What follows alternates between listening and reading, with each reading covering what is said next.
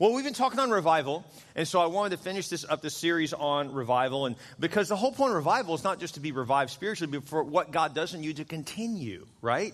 I mean, that's important because you don't just want to have a high and then go right back to where you were. Have you ever lost 20 pounds only to gain it back? How many guys lost last? The, the, I've lost the same 10 pounds uh, like 200 times. How many guys? I've lost my body weight several times. I just always seem to find it again. You guys know what I'm talking about? And so I don't know if you're like me like that. You just like, you feel like every gain you get, you then kind of lose. That can happen spiritually pretty easily too, to where you have this great high moment, but then you just kind of go back to normal. But that's not what real revival does. Real revival leads to lasting change. In fact, if, even if you Google the word revival, I was surprised that when I Googled it, that it actually said that, that, that it's a spiritual awakening that eventually leads to social change. Isn't that beautiful? It's like, that's what it should be, right? It should change how we live, what we do. And so, and we see this in Scripture as well. Revival literally means renewal or awakening. I know I mentioned that the first message, but so I want to give you, uh, I want to go back to the original Scripture we talked about, number week one of revival in 2 Kings 22. Uh, it says, You were sorry and humbled yourself before the Lord when you heard what I said against this city and its people that this land would be cursed and become desolate. You, you tore your clothing in despair and wept before me in, re- in, repentance, and I have indeed heard you, says the Lord. So I will not send the promised disaster. So the first thing we did last, the first week was what? Number one, we humbled ourselves and we repented. And that's always the beginning of revival. But revival's not done. Now, now we did two weeks of that because I really believe in, in my own life and other people's lives that a second level of revival that happens at the same time you're repenting is you get your relationships right. And that's where Pastor Dante came in and really shared about relationship revival, how God wants to not just change us, but change our whole families. And so that's what we talked about last week as well. But there's a third step to revival that we almost never hear about. In fact, the first time I ever even heard this word was from Pastor Rick Warren when he said, the third part that you don't typically hear about is the most is, is the best part. It's called structural revival. Now, that's not a big word we use, but that means it literally changes the structure of your life. And so you just do things differently after this. This happened to me personally years ago when I was a teenager. God got a hold of my life at camp one year in such a powerful way. This is why I'm such a big believer in camp because it changed my life. That not only was I, was I saved at camp as a re- really young kid, but then I rededicated my life to Christ at camp, and then I was called into the ministry at camp. And so I began to act like I was in the ministry, even though I was just a kid, even when I was like 14, 15 years old. And so it changed how I lived. All of a sudden, I'm taking my, revi- I'm taking my revival with me to, to school. I literally was carrying my Bible with me now.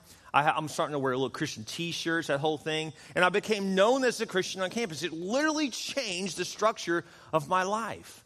Now, I'm not suggesting you become Billy Graham at your workplace, but what I am suggesting is that does anyone know you're a Christian?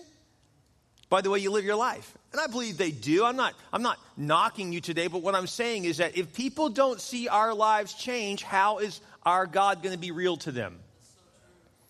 So we have to be a different people. Like I said, week one, a peculiar people is what the Bible calls us. We're peculiar. Turn to the first section and you go, You're kind of peculiar.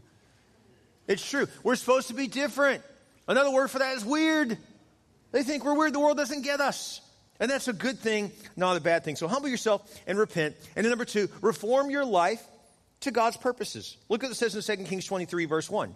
This 2 Kings 22 is the revival chapter. God gets a hold of the king. God gets a hold of the priests and all their lives, all the people in Israel. And then, and then 2 Kings 23, the king says, Now here's how we're going to live differently. Check it out. Then the king summoned all the elders of Judah and Jerusalem he pledged to obey the Lord by keeping all his commands, laws, and decrees with all his heart and soul. In this way, he confirmed all the terms of the covenant that were written in the scroll, and all the people pledged themselves to the covenant. Now, we know the covenant was the word of God. Now, this is interesting. It, it says here that they followed the commands, the laws, the decrees. What's a decree? Why, why would there be three different terms here? A decree is this is how we're going to live. So, the decree is different than a law. A law is like, don't break the law. But the decree is this is my new lifestyle. Isn't it funny how everyone today is, is celebrating choosing an alternative lifestyle? I got an alternative lifestyle for you. Let's be holy. Let's be holy people, set apart for God's work, to do His will.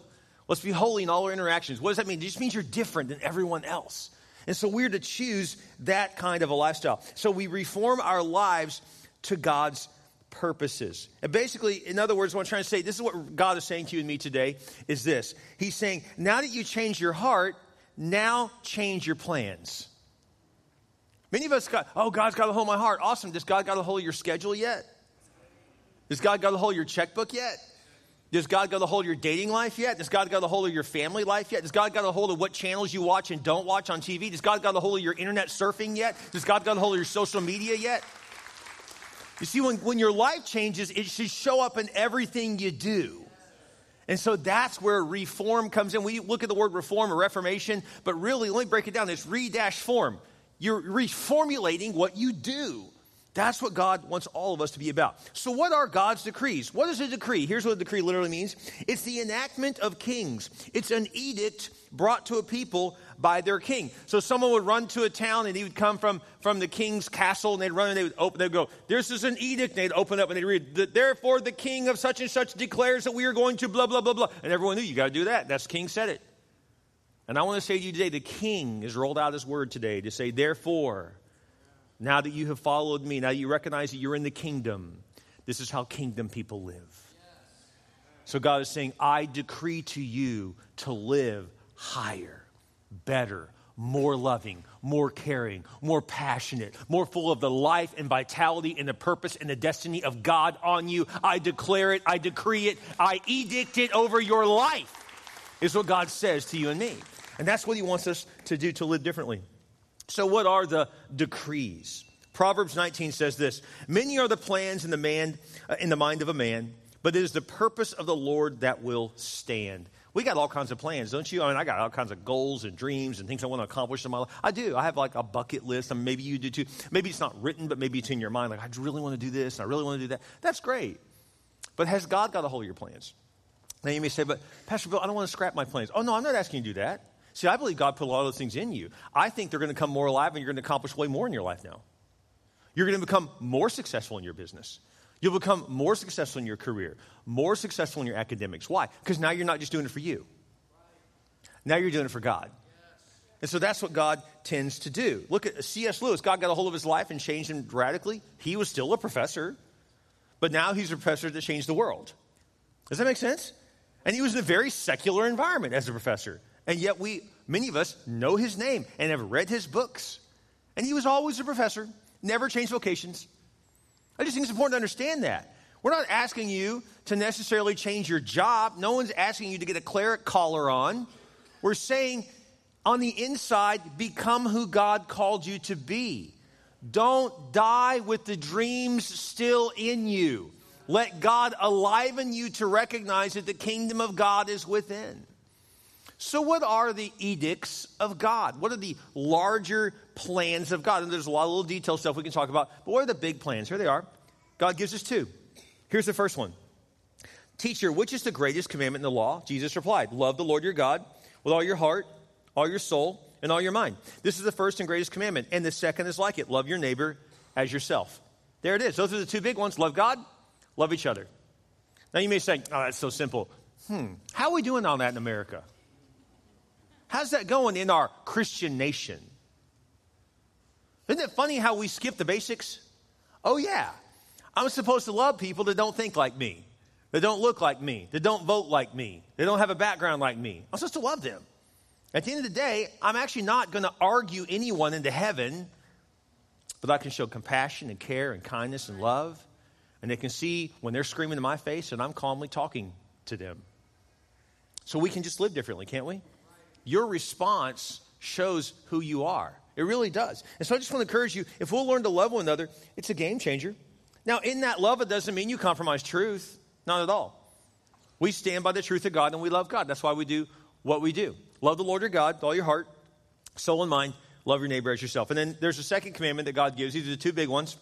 The first one is called the Great Commandment. The second one is called the Great Commission. Matthew 28, Jesus said this after he rose again. He said this Therefore, go and make disciples of all nations baptizing them in the name of the Father, the Son, and the Holy Spirit, teaching them to obey everything I've commanded, and surely I'm with you always to the very end of the age. So there are five basic premises based in these two scriptures. I want to give them to you real quick, okay? The first one is love the Lord your God with all your heart. That's worship. Okay? The second one is love your neighbor as yourself. That's ministry. That's, that's, that's, that's caring for others. Uh, that's serving, right? Uh, baptize them represents, once you're baptized, you're a part of the baptized. That means you're now part of God's church. I don't know if you knew that that's part of being a part of God's church. And so that represents fellowship. And then, and then, of course, teach them represents discipleship. And then the first and, and, and, and foremost of all these is go and make disciples, which represents what? Evangelism. But can I give you another way of saying all, all five of those things? The U. You ever heard us talk about the U around here? What is the U? Here's another way of saying worship, ministry, fellowship, discipleship, evangelism. Ready? You attend, you serve, you group, you tithe, you bring. You're like, oh, I just thought that was a little program y'all created. No, it's a little program God created. We just simply cut it down to the most basic thing. It's like our mission statement is real simple. We don't say, you know, go and make disciples of all nations. We don't say that. We just say, bring as many people to heaven as you can before you die. Got it? You're like, oh, I got that. Like it's just it just brought in layman's terms for the day, and so the, that's what the U is. And so when you look at that, all of that, even even some of you like, wait, the, how's it tied to you? Because the ultimate level of discipleship is if you're giving to God. That's one of the hardest and slowest things to come for people. And so oftentimes it's the last thing you do, right? So even that's discipleship. See, your giving you thought was just about giving. It's not. It's about discipleship. It's about your maturity in Christ. Is what that's about. And so I just want to challenge you with all five of these that they're important to do, and this will reform your life. Nothing will reform your life faster than you just attending church. Nothing will reform your life faster than you just beginning to serve if you already attend. Nothing will reform your life faster than you group, you getting in the group, a fellowship with other people. Nothing will reform your life faster, reform your life like tithing. Nothing will reform your life like bringing people to Christ. Does that make sense? If you want your life to change, just follow this simple pattern. It's not complicated. Jesus has simple things for us to do. But just because it's simple doesn't mean it's easy. It requires faith, doesn't it? I mean, 10% is pretty simple math, but when you start to give it, whoo, not easy. But eventually, believe it or not, and I can attest to this, and many people around you can too, it actually does become easy once you do it a while. It's just not the big deal, it's just a habit. You just do it. You're like, this isn't that big of a deal. Seems crazy that that would be easy, but yeah, some people are like, go to church every week. Oh, how do you do that? Like, people have been doing it for years. Your grandparents did that. Most of ours, you know. Oh, it's just normal. That's just what they did. I find it interesting that the things that our grandparents did that were normal, you know, was also normal in America back then? Stability. And all of a sudden, we make it uh, abnormal to put God first, abnormal to have His truth in our life, abnormal to do things like pray before school starts, abnormal to have some kind of devotion to the land you live in. We take all those normals away, and guess what? Oh, what a shock. You know what's now normal? Depression, divorce, fighting, violence, crime rates being up. All that's normal now. Time to reform some things. Unless you want a jacked up world. So we have to recognize that revival matters. Can I tell you some things that revival brought to, to our, our world? Let me just give you a couple of examples of what revival can do. Did you know that revival is what brought the abolition of slavery? That's what did that. Go check out William Wilberforce. Go look him up. God stirred in him to stop slavery. Did you know that? Go look at the ending of, uh, how about women's suffrage? That's a fancy word for they didn't have women's voting rights. They couldn't even vote. But it was revival, the second great awakening in the 19th century, that brought the ability for women to vote, to have a voice in our country. Did you know that civil rights was not brought to you by the Republican or Democrat Party? It was brought to you by a preacher. It was brought to you by a spiritual movement. Did you under, do you understand that Martin Luther King was Pastor Martin Luther King Jr.? We have forgotten that revival is what leads to lasting change. Did you know that it was through revival that many of our universities are here? I don't know if you're aware of this. Did you know that revival is what brought us hospitals? That's why we have the hospital systems. Why do you think almost every hospital is called the Methodist system, the Baptist hospital, the, the, the Christus Spohn? The, what, what do you think's going on here? It's Christians having a change of heart saying we need to take care of hurting people. It's reviving them. Did you know revival is what brought us Harvard University? The Puritan movement brought us that. Did you know revival brought Yale University and Princeton and Brown and Temple and Azusa Pacific and places like Liberty and places like Baylor? All these, all these places you forget, that was started by someone having a spiritual move to say we must do something for young people to get fired up for God. And boy, look at those universities now. Talk about some schools that need to go back to something. I just want to challenge the heart of who we are. Now, I can't fix Yale and Harvard. Couldn't even get in, to be truthful. But I want to challenge you with this I can fix me, I can fix my family, my kids. I can say, As for me, my house, we will serve the Lord. I can fix the way I do business with people. I'm going to do business. I'm going to show people what, what it looks like to, to do business with a Christian. And it doesn't mean you give away the farm. No, you can make money, you can profit. The Bible says, What does it profit a man? There's nothing wrong with that. You can honor the Lord in those things. And so we can show people that we can live differently because of what God's done in our lives. Romans 12 says, Do not conform to the pattern of this world, but be transformed by the renewing, the renewal of your what? Your mind. It's how you think. It's how you think that changes everything. Then you'll be able to do what? Test and prove what God's will is. His good, pleasing, and perfect will. Some people are like, I just want to know God's will. God's like, God's will is that you renew your mind. God's will is revival. That God changes who you are. And then from there, all the other things you want to know about, He'll show you. He'll show you who to marry and what job to have and where to live and what to do. He'll show you all those things. See, we all think those are the first primary things. Those aren't. Those are the primary things you want, but God says, I'm primary. Everything else is secondary. And then He'll take care of the rest if we'll simply put Him first.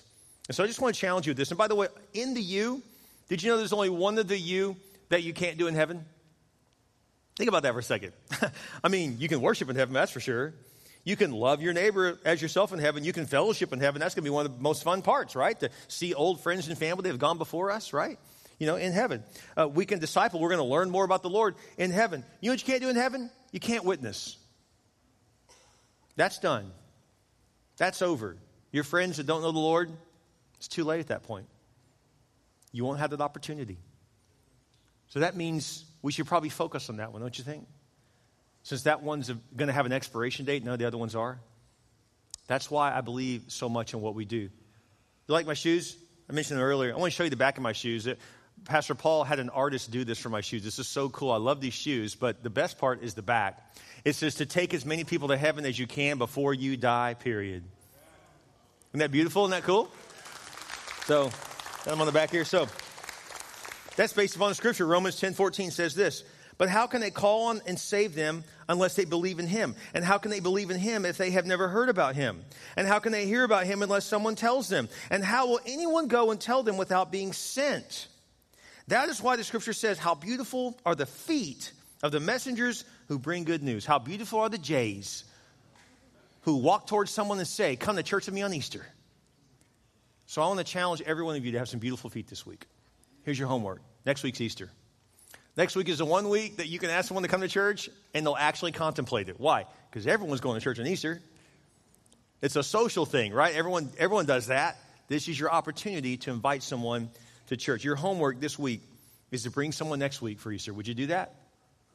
I want to ask God right now. I want to just pray. I want to ask God in this prayer to lay someone on your heart to bring Easter. Can we do that? Let's just bow our heads. You may say, Oh, Pastor, I'm traveling. That's okay. Take them to, to a church wherever you're going. Take them online if you want. It's okay. Maybe you have someone that's a friend that's kind of a shut in, they don't really get out. Tell them about online services. That's great. Bring someone with you so you can bring them to Christ. Father, I pray that you lay upon our hearts someone very specifically. Holy Spirit, give us a name of a friend, someone we care for. Maybe a coworker, Lord. Maybe someone we work out with or our kids play ball together. God, just give us the name of a neighbor. Maybe we don't even know their name. And Lord, that's kind of sad that we don't even know our neighbors' names. So God put them on our hearts that we can invite them to Easter and bring them to church so they can hear about your love and your grace and your mercy. Thank you, God, that we can share the good news. But Lord, how can that happen if we don't have beautiful feet that walk across the street, that walk across the aisle, that walk across the hallway at work, and simply invite them? Give us the words to say. Lord, help us not to be preachy. Help us just to casually use our influence to bring someone to church next week. In your name we pray. And all God's people said, Amen. If God gave you a name, would you write that down? Would you write down their name? In fact, here's what I would do I'd put it as an alarm to go off sometime tomorrow morning. So then you're like, oh, I got to call them or I got to text them, right? And so I want to challenge you to do that. I really believe that God will use your influence to bring someone to church. Now, there's two other things I want to, I want to conclude with really quick. Uh, I've got some time, so, but let me just say this. This is a huge one. Jesus said this in Luke chapter 9. No one who puts his hand to the plow and looks back is fit for the kingdom of God. What does that mean? Kingdom of God is, is, is, basically being alive to the things of God and telling people about Jesus to make sure everyone gets a chance to go to heaven, right? That's what, that's what the kingdom of God is. So every time you lead someone to Christ, bring someone to church, you're building the kingdom of God. When you give to God's house so we can do more mission work and, and spread the gospel further, you're giving to the kingdom of God. When you serve, that's the kingdom of God. All those things are about the kingdom. And so I just want to encourage you that he's saying here, Jesus said, now that you have, now you have me in your life, don't turn back. But you know what we do we get all excited about God, but then we turn back to our old ways. And God's like, you gotta, you gotta stay focused on what I've called you to do. And so no one who puts his hand to the plow and looks back is fit for the kingdom. So if you want to be kingdom fit, you got to stay focused on what God has called you to do. Psalms 118 says, This is the day the Lord has made. Today is the day to act. So I want to challenge you, number three, to burn old options. Just burn them. Just say, That's not an option anymore. Now every day is a day to move forward with God. When Cortez disembarked his 500 men upon the eastern coast of Mexico years ago, he set fire to his ships. Then every warrior knew the only thing we can do is conquer. Like all we can do is fight. You can't get back on the ship and go back home. He burned the ships. Is there an area in your life you need to burn the ships? Pastor, I'm, I'm not in the fight. Are, are, you sure you're not in the fight? Maybe burning the ships means finally uh, canceling and blocking someone on your phone that you used to always go back to. That's not God's will. Time to burn the ship. Maybe instead of telling that girlfriend or boyfriend, well, we could maybe work out. I, I, I, nope, don't give them hope. Say, this isn't it. Sorry. Burn the ship. How can you move forward if you're still stuck in the past? Maybe it's time to uh, delete your, your uh, contact where you get your weed. Oh, oh, I'm a Christian. Uh huh, right. Uh, yeah, we know that. You think I'm dumb enough to believe that doesn't happen with the believers? Maybe it's time to delete that. Maybe it's time to call that buddy and say, "We're not going clubbing again. I, I, when I go there, I do stuff I don't, I don't want to do. I don't want to show up on Sunday feeling bad about what I did Saturday anymore. Time to burn some ships.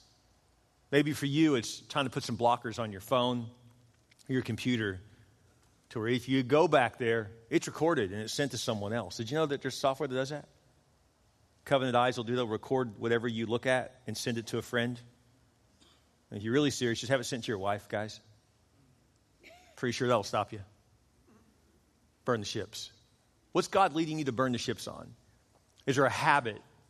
Is there a place? Is there a person that God's saying, if you're going to become all that I have for you, you have to let go of that or them or that place?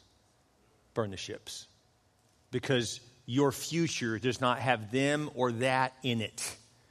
And so it's holding you back from what God wants to do in your life. You have to let go of those things. Burn old options.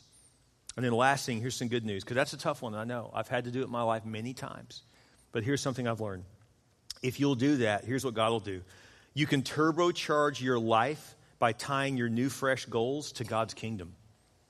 You may say, but, but what if I have the same goals? It's okay. That means your goals were not ungodly, they're not bad. But when you tie them to God, everything changes. Maybe you say, but, but I still really want to be an influencer. Great. Why don't you be an influencer and talk about Jesus? That'd be incredible, you know? Oh, you can't be famous doing that. Yeah, someone tell Tim Tebow that. Know, it's, it's, it's not really working out for him. So you can use your influence to honor the Lord, right? Maybe if you're like, but is it, is it bad, Pastor, I really want to earn a lot of money? No. Not if you're tithing. Not if you're honoring the Lord with it. I mean, I'm not sure how you think missions happens, but it's resources that we send across the world, literally. I went halfway around the world to check on the money we're sending to see if it's being in good use, and I came back even more proud than ever that it is amazing use what we're doing. So I just want to encourage you that that there's okay. In fact, please, I hope you earn way more than you'll ever need so you can give some away. God wants you to do that. If you say, "Oh, you know, I'm okay. I have enough to get by." That's so selfish of you to just have enough to get by. It's unselfish to want to earn way more than you'll ever need. So you can do God's work. So I just want to challenge you. I don't like the fact that sometimes Christians are outgiven by atheists. That's ridiculous. We should be the most giving people in the world. I just want to challenge you with that notion to make an impact. Ephesians chapter 2 says this God made us to do good works, which God planned in advance for us to live our lives doing. How did God plan in advance for, for you to do good works? Because He put it in your heart to do it. He gave you that preference. He gave you that desire to do that. That's how he's made his plans. Luke chapter 17 says, God's kingdom realm is already expanding within some of you. Right now, I believe God's speaking. Some, some of you are just lit up. You're like, oh, he's talking to me. Yep, that's the Holy Spirit. His kingdom is rising within you, waiting for you to rise up with him and do what the Lord is telling you to do. God's kingdom's realm is already expanding. And in Matthew 5 says this Let your light shine before others, so that they may see your good works and give glory to your Father who is in heaven. Let your light shine. Sometimes I'll be out with my family and someone will come up and say, Hey, are you, are you that guy? And normally that's a good thing, not always, but I'll say, I, um, I mean, I pastor a church. Yeah, yeah, yeah, yeah. And we'll have a conversation. And one of my favorite conversations, and um, it's always fun to see you guys out when you come up and say, Oh man, you, your church has changed my life. And I, that never gets old by the people. I know you hear this all the time. I don't hear it all the time, but when I do hear it, it's, it's always an honor. Just yesterday, I was having breakfast with uh, our guest speaker for our conference, Jimmy Evans, and, and the waitress came up and she goes, I need to tell you something. And I was like, What? And this is my favorite thing here. She said, You changed my husband's life. She said, He's not even the same guy anymore. I'm so thankful for what God's doing through Church Unlimited because he wouldn't be the same man. See, that's reform. What she's saying is because he's different, he's changed my life. So him being different has changed our family. That's, that's what real change looks like. And that's the most honoring thing in the world is when you say, look what God's done. My family's not the same. My life is not the same. My finances are not the same. My career is not the same. My educational, uh, you know, opportunities are not the same. Why? Because God got a hold of my life. He changed everything. And I'll never be the same. That's what real revival looks like. And it starts schools and universities. For me, it started a church. It started a church that started churches. It started a movement. What is it for you? You're not stuck where you are. I'm reminded of the words that God said to Adam and Eve when they had messed up Adam, Eve, where are you? Now, what I love about that question is He's God. Do you not think He knows where they are? He's all knowing. So, why would God ask Adam and Eve, Where are you? Was it because He didn't know where they were? Or was it because Adam and Eve didn't want to admit where they were? So, can I ask you a question? Where are you right now? Let's just talk about your life for a second. Where are you at? Are you where you should be? Are you on the track you believe God wants you to be on? Like you're like, yeah, man, I'm hitting on all cylinders. This is God's will. I'm moving that direction. Or would you say, yeah, I think I'm on the right track, but I've just kind of sat on the track instead of got moving? Or I, took a detour, Pastor, honestly. I'm not where I should be. Where are you? Because you can't fix where you are until you admit where you are. Maybe it's time to say, okay, God, I know I experienced you just a few weeks ago. You moved powerfully, but Lord, I don't want to just go back to where I was. Thank you for calling me out, God, saying, Where are you? Why would God call Adam and Eve and say that? Because he was saying, Where are you? So I can come be with you, so I can get you back on track, so you can begin to honor me again. Where are you? Let's do what God put in our hearts to do.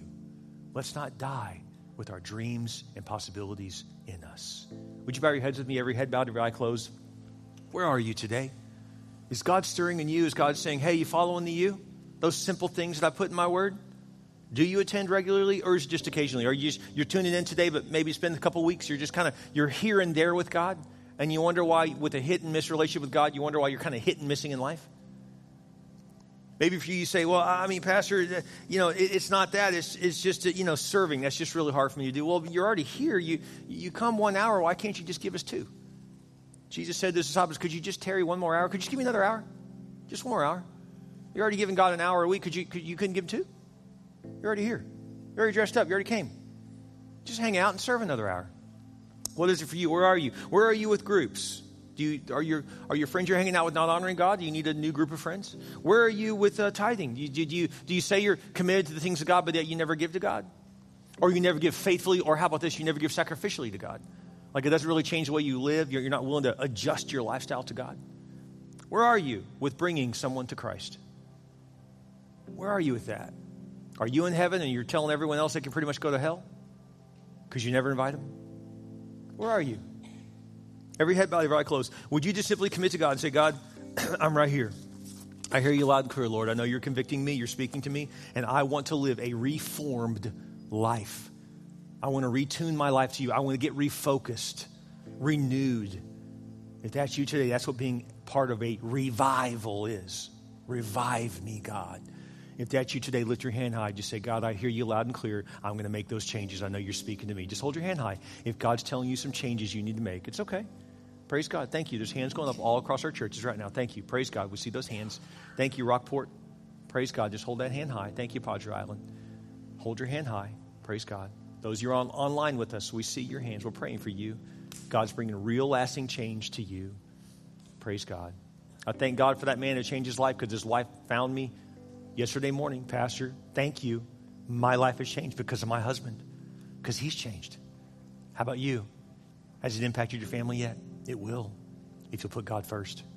Every head bowed, every eye closed. Have you given your life to Christ? You can do so by simply praying this prayer. You can just pray this prayer with us. You can just say, Dear Jesus, I realize I need you. I believe you died for my sin, and I believe you rose again. Please come in my heart, be my Lord, and be my Savior. I repent of my sins. I put you in first place. Every head bowed, every eye closed. If you just gave your life to Christ, no one's looking around. Would you just lift your hand high if you just prayed that prayer and gave your life to Christ? Thank you. Thank you. We see those hands right down here in the front. Thank you. Anywhere else? Yep, in the back. Thank you. Hold your hand high. Hold your hands high. Thank you. We see your hands. Thank you. Praise God. Thank you. Thank you. Praise God. Hold that hand high. If you're online, put it in just put in the text chat right now. Just say my hand's raised or click hand raised right now. Thank you, Rockport Fulton. Hold that hand high. Thank you, Padre. Praise God. Hold that hand high. Thank you, Padre Island. God's moving. God's moving. This is what real revival looks like. It lasts. It lasts. It lasts. It lasts. It changes generations. It changes culture. Praise God.